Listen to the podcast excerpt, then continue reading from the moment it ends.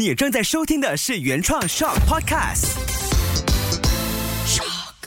哇，妈妈，第四季了，妈妈，你要继续努力哦。天哪，第四季了！秋月的育儿天地。你好，我是秋月，欢迎收听全新一季的《秋月的育儿天地》。如果你是从第一季就跟随到现在，哇，我算一下，你已经听过了八十一集的节目，因为这一期是第八十二期了。总体算起来，那我们前面聊过的实在也太多太多了。我自己有时候听回去也觉得，天哪，那时候我怎么会有这么多的想法呢？这句话哪里来的？那个灵感从哪儿来？就像你。你看回以前孩子还小的时候，或者不要太远啊，就八十多天前的照片档案好了，你也会有一种不可思议，甚至会有少少的度日如年的感觉出现，有没有？但是我很相信的就是，即使呢有这样子的感觉浮现，你也会觉得很佩服自己，unbelievable，我办到了，就是这种感觉。育儿路上就是这样做中学，通过了自己的实践而感受到的经验，一定是记忆特别的深刻的，所以我们才会说叫做做中学。如果你这一季是刚加入，又或者是你想重听回之前几季的话呢，或者偶尔你想要找回之前听过的内容再去重温一下，都欢迎你可以在 IG 搜寻 Moon Parenting Tips，这里呢我会开始把所有的内容。集中管理起来，欢迎多多分享。但是我必须说，因为我还在学习怎样去管理已经制作过的内容，让这些内容呢。有点像是有二次生命，那这些其实都算是我生过的孩子。这八十多集内容都是我生出来的，所以我必须要顾好。也希望你也可以好好的去珍惜，然后去好好的再听一遍。你的分享对我来说也是非常的重要。这一季呢会有很丰富多元的内容，除了有不同的亲子系列，像这一期是亲子共读，还会有亲子日常、亲子共玩、亲子理财。我还在想，亲子性教育要不要也列进来？有没有想学习或者想了解更多的朋友呢？还有像是有新手爸妈系列的内容，我也会做起来。那爸妈智囊团呢，也会升级到有所谓的爸妈圆桌会，会怎么样搞呢？再让我从长计议一下。我也很开心呢，有一些教育工作者爸妈的身份举手说，他们想要加入成为爸妈智囊团，真的很感恩大家有这份期待。所以无论是你喜欢听的。的内容，或者是你想要一起交流的这个过程的话呢，都可以发讯息哦，直接发到我的工作社交账号，就可以直接在 Facebook 搜寻秋月 moon 望。OK，那新一季的秋月的育儿天地，就请各位多多指教喽。那我相信很多爸妈在教养孩子的同时，我们会做很多的不停，三个不停，不停的尝试。我们尝试各种的方法，试试看哪一个对我们自己的孩子是最有效的，对不对？另外一个不停就是不停的累积，我们累积了各种成功和失败的经验，小至像是哄孩子睡觉的各种经验都有，还有不停的去开拓。开拓什么呢？我们自己的功能，像我开拓了自己准备早餐便当的功能，还有发现了自己各种的潜能。而且像我刚开始在录这一期 podcast 的时候呢，其实是在读读书，然后我就分享了一张图，也不知道为什么以前读书很要命，然后现在当了妈妈却拼了命的爱上读书。#hashtag 读书续命的妈妈上有 follow 我的朋友就知道呢，其实目前我是在籍的学生，就是自学啦，美国的正向教养家长讲师资格证。那上个星期呢，没有录 podcast 的那一些时间，我又手痒报读了一个五十二周萨提尔对话实践课，就是了解冰山理论。其实当妈妈这九年的时间里面呢。学习应该算是我续命的方式之一。什么是续命？就是延续你的生命的动力。像五年前我怀着 Kaden 的时候呢，就顶着肚子上了两天的亲子共读工作坊。我那时的收获，其实就是有机会让我整理了今天这一期的 Podcast 内容，算是一点点努力的成果。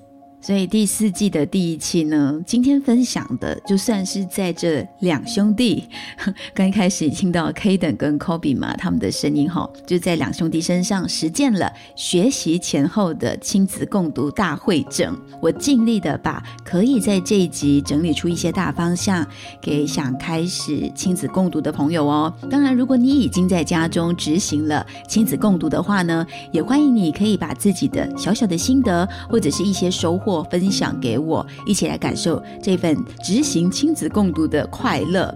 如果有朋友问我亲子共读到底是什么，对我来说呢，亲子共读是最自在、快乐的陪伴孩子的方式。每天持续至少十分钟，为孩子选读绘本。很简单，对不对？那透过大人朗读的声音，就可以让孩子聆听的时候，对这个世界还有彼此的生命呢，有更深刻又很奇妙的连接。所以这一期我就想说，与其我去很深入的跟你说什么技巧，不如就从自己身上去发现，说学习亲子共读前后的这种自我察觉，哪些事情是以前我会陪孩子。念故事的时候会做，但是现在因为我学习过了亲子共读，我会提醒自己不要再这么做了。所以亲子共读最容易踩到的地雷呢，一般最常出现的有大概是这五个状况：第一个，强迫孩子读书；第二，用书来说教；第三，爱过度的去提问；第四，家长都变成了考核官；第五，变成了复读机。那接下来我就一个一个来说，因为这五个地雷呢，本人都有踩过，所以经验丰富。但是因为实际去体验过、经历过，所以我可以大概也跟你分享一下，怎么样去不踩到地雷，但是又可以做得更好。先来说亲子共读最容易踩到的第一个地雷：强迫孩子读，这是我们会惯性很自然发生的。因为你觉得，哎，我绘本都准备给你，你为什么不读呢？过来坐在这里。跟我一起看这本绘本，那其实这会无意之间呢，让孩子对于阅读这件事产生了莫名的恐惧感或者压迫感。我们可以怎么做呢？尝试在孩子可能在你身边玩着玩具或者做其他事情的时候，你自己先开始读。那我的做法就是呢，当我孩子可能还没有真的要进入绘本朗读的世界里面的时候，我先在身边。选了几本绘本，自己看了很过瘾，然后一边看一边发出声音，就是读出来、朗读出来，用你最自在的声音，孩子就会觉得妈妈怎么什么事情啊这么有趣？你读着读着自己会笑，然后你读着读着自己投入了故事里面，这其实呢就是激发了孩子。靠近你一起阅读绘本的动机，孩子的阅读兴趣也从你身上开始慢慢的在萌芽。然后这个过程当中，你也可以去发掘，还有寻找孩子的兴趣点，哪一类型的绘本他很有兴趣的，从那边开始慢慢的引导。第二个亲子共读最容易踩到的地雷，就是用书来说教，有没有呢？这个是我们太一厢情愿，想要借着书中有什么内容，就特别的刻意的去灌输给孩子，但是这么做不会是一件好事，因为孩子知道又来了，又来了。妈妈又来了，又来趁机讲道理了。这是小朋友非常容易敏感的察觉到大人最爱做的这件事，所以千万不要用绘本来说教哦。但是绘本当中又有一些故事是真的，它可以让孩子听故事的同时呢，去感受到这本故事要传达的意义是什么。它背后总是会有一些讯息，而且是可以帮助到孩子的生活或者是一些作息的。像我在陪伴 Kobe 去。借尿片，然后面对他尿床的这件事的时候呢，刚好身边就有一本绘本，叫做《尿床大神》，然后里面很好笑，念一些很搞怪的咒语。科比听了之后呢，他虽然哈哈大笑，但这个过程当中，他也跟自己和解了，他可以去接受、接纳自己在借尿片的时候那段不完美的过程。这段经历透过了绘本，让这个小男生看见了希望。而且，原来我可以用比较幽默的方式去接受自己还没有办到的这件事情。如果刚好你的孩子正在经历这个阶段，不妨也可以尝试看看。其实绘本有很多很多很神奇的过程的，包括像是发火这件事，也有绘本是可以轻松的透过了它的绘图、跟文字、跟你的声音的传达，让孩子懂得。发火这件事在自己身上发生会带来什么后果？总好过你每次跟他说，你又发火，你又大闹，你又生气，你看怎样怎样怎样，那那个说教的意味又太重了。所以绘本它可以巧妙的让你做到这件事情。第三个亲子共读最容易踩到的地雷就是爱过度提问。刚开始我还没有学习亲子共读的时候呢，我就用自己的方式朗读，自己的方式朗读。我又喜欢加盐添醋的，添加很多自己的语助词，然后当中又会停顿很多，去问孩子问题，因为我想确认他有没有听得懂，而且我会从中延伸很多拷问的题目。其实这个呢，就破坏了。绘本故事的流畅性和完整性，所以会建议呢，想要尝试亲子共读的爸爸妈妈或者任何的大人都好，不要停顿或者要过问，甚至是自己评论起来这个故事怎么样。说到这里，这个主角怎么样怎么样，我们只要按照这本绘本的作者故事脉络，把故事朗读结束，再来做讨论，这个过程孩子会更享受。其实这一点，大人可以想象，如果你进了电影院，你在看一部电影，你在了解这个故事情节的时候，旁边有一个人一直提问，一直问东问西。其实我常常会这么做，问马先生。但我后来也提醒自己了，因为我在学习亲子共读之后呢，我就知道，爱过度提问是会破坏掉聆听者的感受，所以这件事很重要，赶快记下来。那亲子共读最容易踩到的第四个地雷，就是变成了考核官，这也是家长平常日常当中很容易会做的事情。甚至一开始朗读的时候，你会问孩子：“你认不认得这个字啊？这个字你会读吗？”或者你忍不住真的想要问问题都好，绘本朗读结束之后呢，你再带着好奇心去提问，而且问题记得必须是启发式的或者是开放式的问题，这样子才可以让孩子一起去动动脑筋去思考，然后也可以促进他们的语言发展，甚至是训练他们的抽象逻辑的思考。千万不要把绘本当做是强加给孩子的一种考验题。如果你问的问题，很明显就是在考验他们的话呢，像是，所以你看到了吗？发火是不是不好的？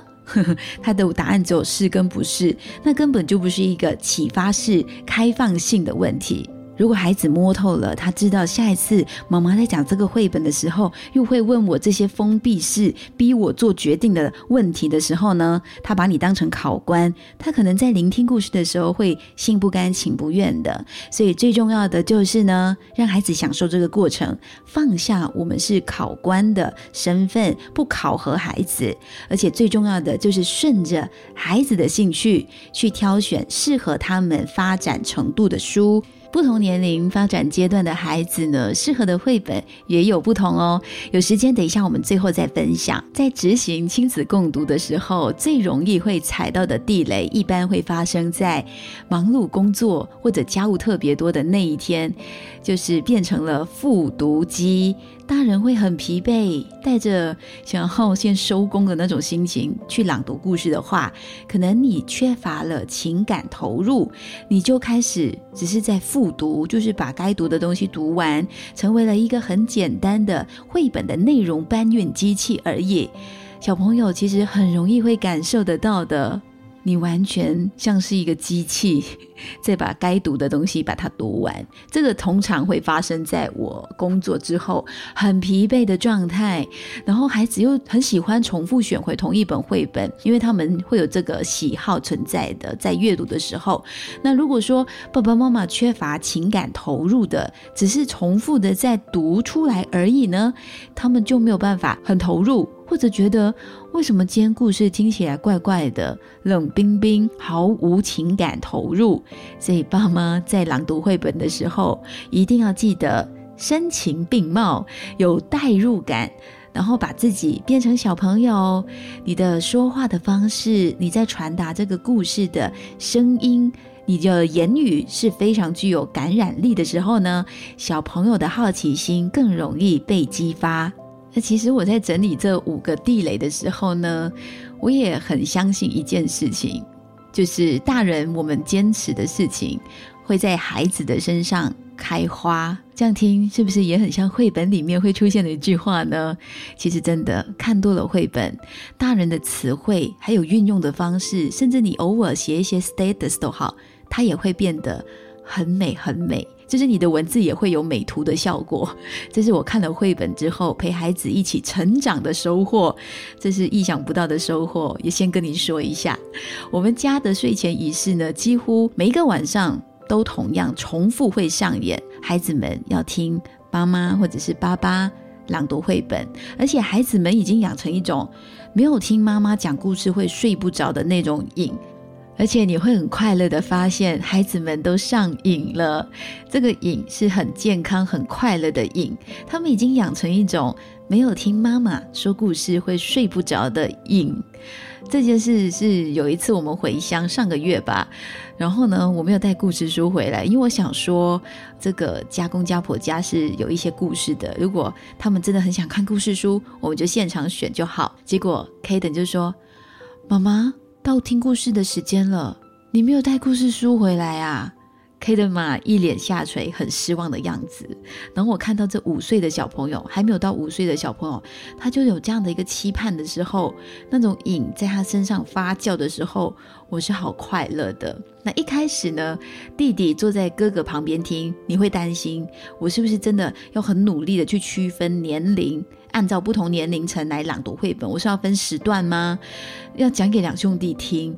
但是经过了很多次的操作之后呢，我发现其实妈妈只要放下这一些担忧，你会很自在。你喜欢你想说哪一本绘本，你就去拿，然后孩子们自己自由的选，有时候听哥哥的，有的听弟弟的，我就把心思放在只是陪伴孩子去朗读好。绘本的过程，然后我也不去想什么特别的技巧或者老师说的方式，因为它已经潜移默化的，我吸收的，我带的走的，我就可以操作起来。那我和孩子的连接更紧密。我讲一件有趣的事情哦，之前有一本绘本，就是包姆和凯罗系列的其中一本《包姆与凯罗的天空之旅》。这本书前两年吧，是 K 的妈每一天晚上一定要听，而且有时候会听两次的。那哥哥当时是有点受不了了，因为实在重复性太高，他就几乎快要把这本绘本藏起来。但是神奇的事情发生了，就这个绘本呢，我很轻松就可以朗读完了，因为我每朗读一两个字而已哦，K 的妈就会接着把它讲完。那我也录制过一个视频。你看，前两年 K 的妈才两岁多三岁吧，他已经可以呢跟我一起记得每一个段落的关键字。那时候奶音很重，所以那个视频我现在看回去，我会觉得好可爱哦，好可爱哦。这也是我在亲子朗读、为爱朗读的时候非常感动的一个记录。还有一封爷爷写的信，信上说明飞到爷爷家入睡。首先，我朝上去玩。接下来，开始主张。涂油漆，喷上名字，装引擎。一直工作到星期六深夜，才把飞机装好。那说到这里，我就要搬出一些大人物了。日本的绘本之父松居直。他说过一段话，他说他其实一向呢很强调朗读绘本给孩子听，而且透过朗读绘本这件事，我们才可以把绘本最大的力量发挥出来。也希望每个家庭都能够有祖父母。爸爸或妈妈，或者是任何一个愿意朗读绘本给小朋友听的人呢，或者是学校的老师，也可以逐渐的将绘本带到课堂上。你可以想象，有一天，如果小朋友也可以念故事、念绘本给老年人听的话，那会是多么美好的画面。其实亲子共读，如果要仔细的再去分享呢，我还收过很多朋友问我，怎么样去挑选绘本？到底为什么要进行亲子共读呢？其实答案都很多很多。但是我想这一期我说了地雷，我就再说一下我自己的影响跟收获。我觉得它真的是跟孩子之间很重要的。情感的连结，也是我们彼此关系情感账户的存款。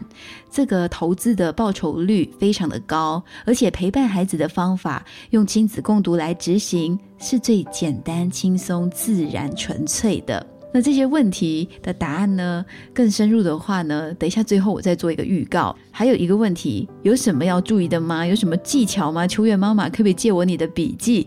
这是我之前上完课之后呢收到的一些提问。我想说，在这一期 podcast 结束之前，一定要说，亲子共读是有方法的，但是这些方法它其实是一种帮助，能够让我们把这件事做得更好、更有效益。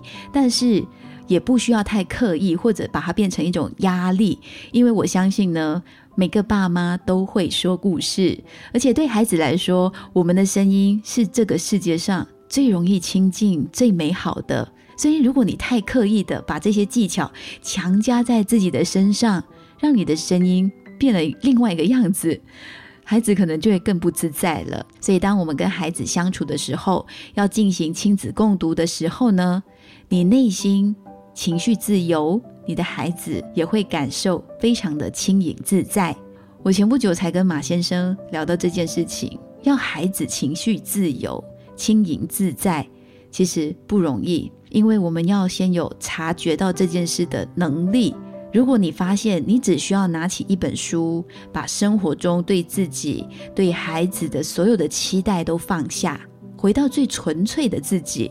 回到最原来的那个声音状态来说故事给孩子听，其实真的是很美好的过程。你会自己都感动了，自己做了这件事情。就像我现在偶尔看回说故事的一些照片记录，最近的应该就是上次廉价出游的时候，我带了十五本绘本出游，然后我就一本一本接着朗读。我原本想说，可能只会用到其中的四五本吧。但是因为好几个小瓜一起听，最小的大概是三岁多四岁，然后就这样听着听着，到最后呢，其中一个我的侄女呢，小侄女，她就说：“姑姑，下次你把家里全部书拿来。”我当时听了，我真的笑出来，因为我觉得好可爱哦。当小朋友听故事的时候，他们会比你想象中还更渴望听你讲完所有你愿意分享的故事。所以，真的，真的，只要你愿意，孩子们随时都可以随着你的声音，他们也愿意静下心来，放下所谓的三 C 产品，开始聆听你为他们朗读的故事。那我想你听到这里，你一定对亲子共读很感兴趣，所以你才愿意听到最后。所以当然我也要让你知道多一点。在二零一三年的时候呢，美国科学期刊就提出了阅读文学作品可以让读者更懂得其他人的内心，拥有仿佛读心术般的能力。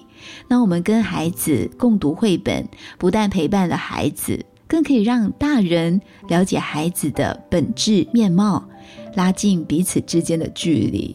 这个我可以举手，非常非常的真实，因为我家真的就是透过了亲子共读，更靠近小朋友，更了解孩子们怎么去看待自己，还有身边的事情。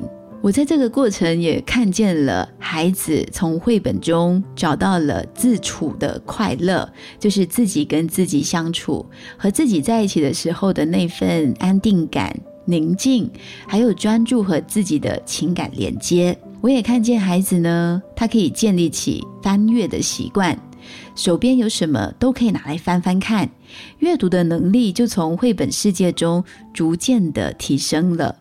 而且我也很意外的发现，孩子也锻炼了联想和延伸。像是最小的 K 登嘛，他会把绘本的内容延伸到日常的对话当中，联想出很多很好玩的对话。就像这一段哦，这一段其实是我们从他很常念的一本绘本当中，叫做《亲爱的动物园》。我给你听一小段，K 登嘛是怎么样发挥他的创造力的对话。其实主要的文字是说。收到的动物乖不乖、跳不跳皮、不受欢迎的，我就把它寄回去。那我最后喜欢的小狗，我把它留下来。所以我们就用这个寄回去跟留下来做了这个对话。太烫死，我把你寄回去。你太爱睡觉了，我把你寄回去。你你太懒惰了，我把你寄回去。你太可爱了，我把你留下来。你太温柔了，我把你寄回去。这些都是你在朗读绘本的时候没有想过会发生的对话，是非常的有趣的。而且我突然很有感觉，闪过了这一段话是之前在一场亲子共读的直播分享会的时候呢，在本地很努力推广亲子共读的刘云老师，他分享了鲁迅的一段话。这段话就是：父母存在的意义不是给予孩子舒服和富裕的生活。而是当你想到你的父母时，你的内心就会充满力量，会感受到温暖，从而拥有克服困难的勇气和能力，因此获得人生真正的乐趣和自由。这句话给我很深刻的感受，可能发现不只是小朋友需要，因为大人其实也很需要这句话的能量。我们常常会想给孩子很多的。满足物质上的需求，或者是让他学习很多的事物，但是这些事情或者这些事物都会因为时间的流逝而过去了，或者变得不重要了。那现实当中，他们其实更需要的是。爸爸妈妈陪伴成长时给他们拥有的能力，而这份能力呢，在日后即使是我们不在他身边了，他们也可以用得上，他们也可以为自己生命找到真正的快乐和自由。像我孩子塞车的时候对我说：“妈妈，你看天空好美哦。”或者最小的 K 灯妈，他会跟我说：“妈妈，你看小鸟全部站在电线上面，好像在开会，他们的样子好可爱。”那这些声音呢，其实都提醒了我，透过绘本，孩子们的感官世界会变得更丰富细腻。像英国著名的小说家毛姆，其实也是因为那场活动，我认识了他。毛姆就说过这句话：一个人能够观察落叶、鲜花，从细微处欣赏一切，生活就不能把它怎么样。你知道吗？就当他已经有这种观察能力，他有敏锐的感受力的时候。生活再难再怎么样，也不可以把他怎么样了，因为他懂得去享受当下。所以现在的孩子其实就是很需要这一份安静的力量。即使未来他遇到了可能像我们遇到了疫情，也是我们措手不及的，但是他在当下可以好好的静下来去感受这一切的话呢，生活就不能把他怎么样。这句话超有力量的，对不对？过去五年多我在家中的实践呢，我觉得这件事对孩子、对我们大人都带来很好的体验和收获。就像我几位共读路上一起努力的学姐们说，亲子共读的好，不能够只有我们一个家庭好而已，是这个社会体系一起努力共好，那孩子们的未来才会更好。所以，共好的这个力量呢，就推动我们去做了很多的事情，包括说接下来的七月、八月、九月，都会有一系列的学习亲子共读的机会哦。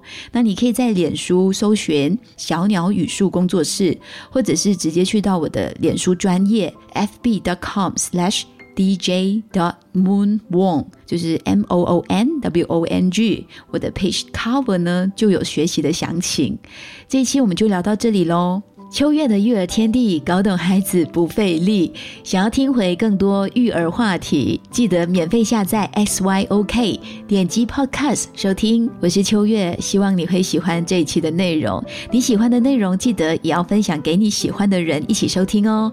下一期会有很努力推广剧场教育的导演。来到现场和我聊聊天，谈一谈带着孩子走进剧场之后的童年会留下什么。我们下期见哦。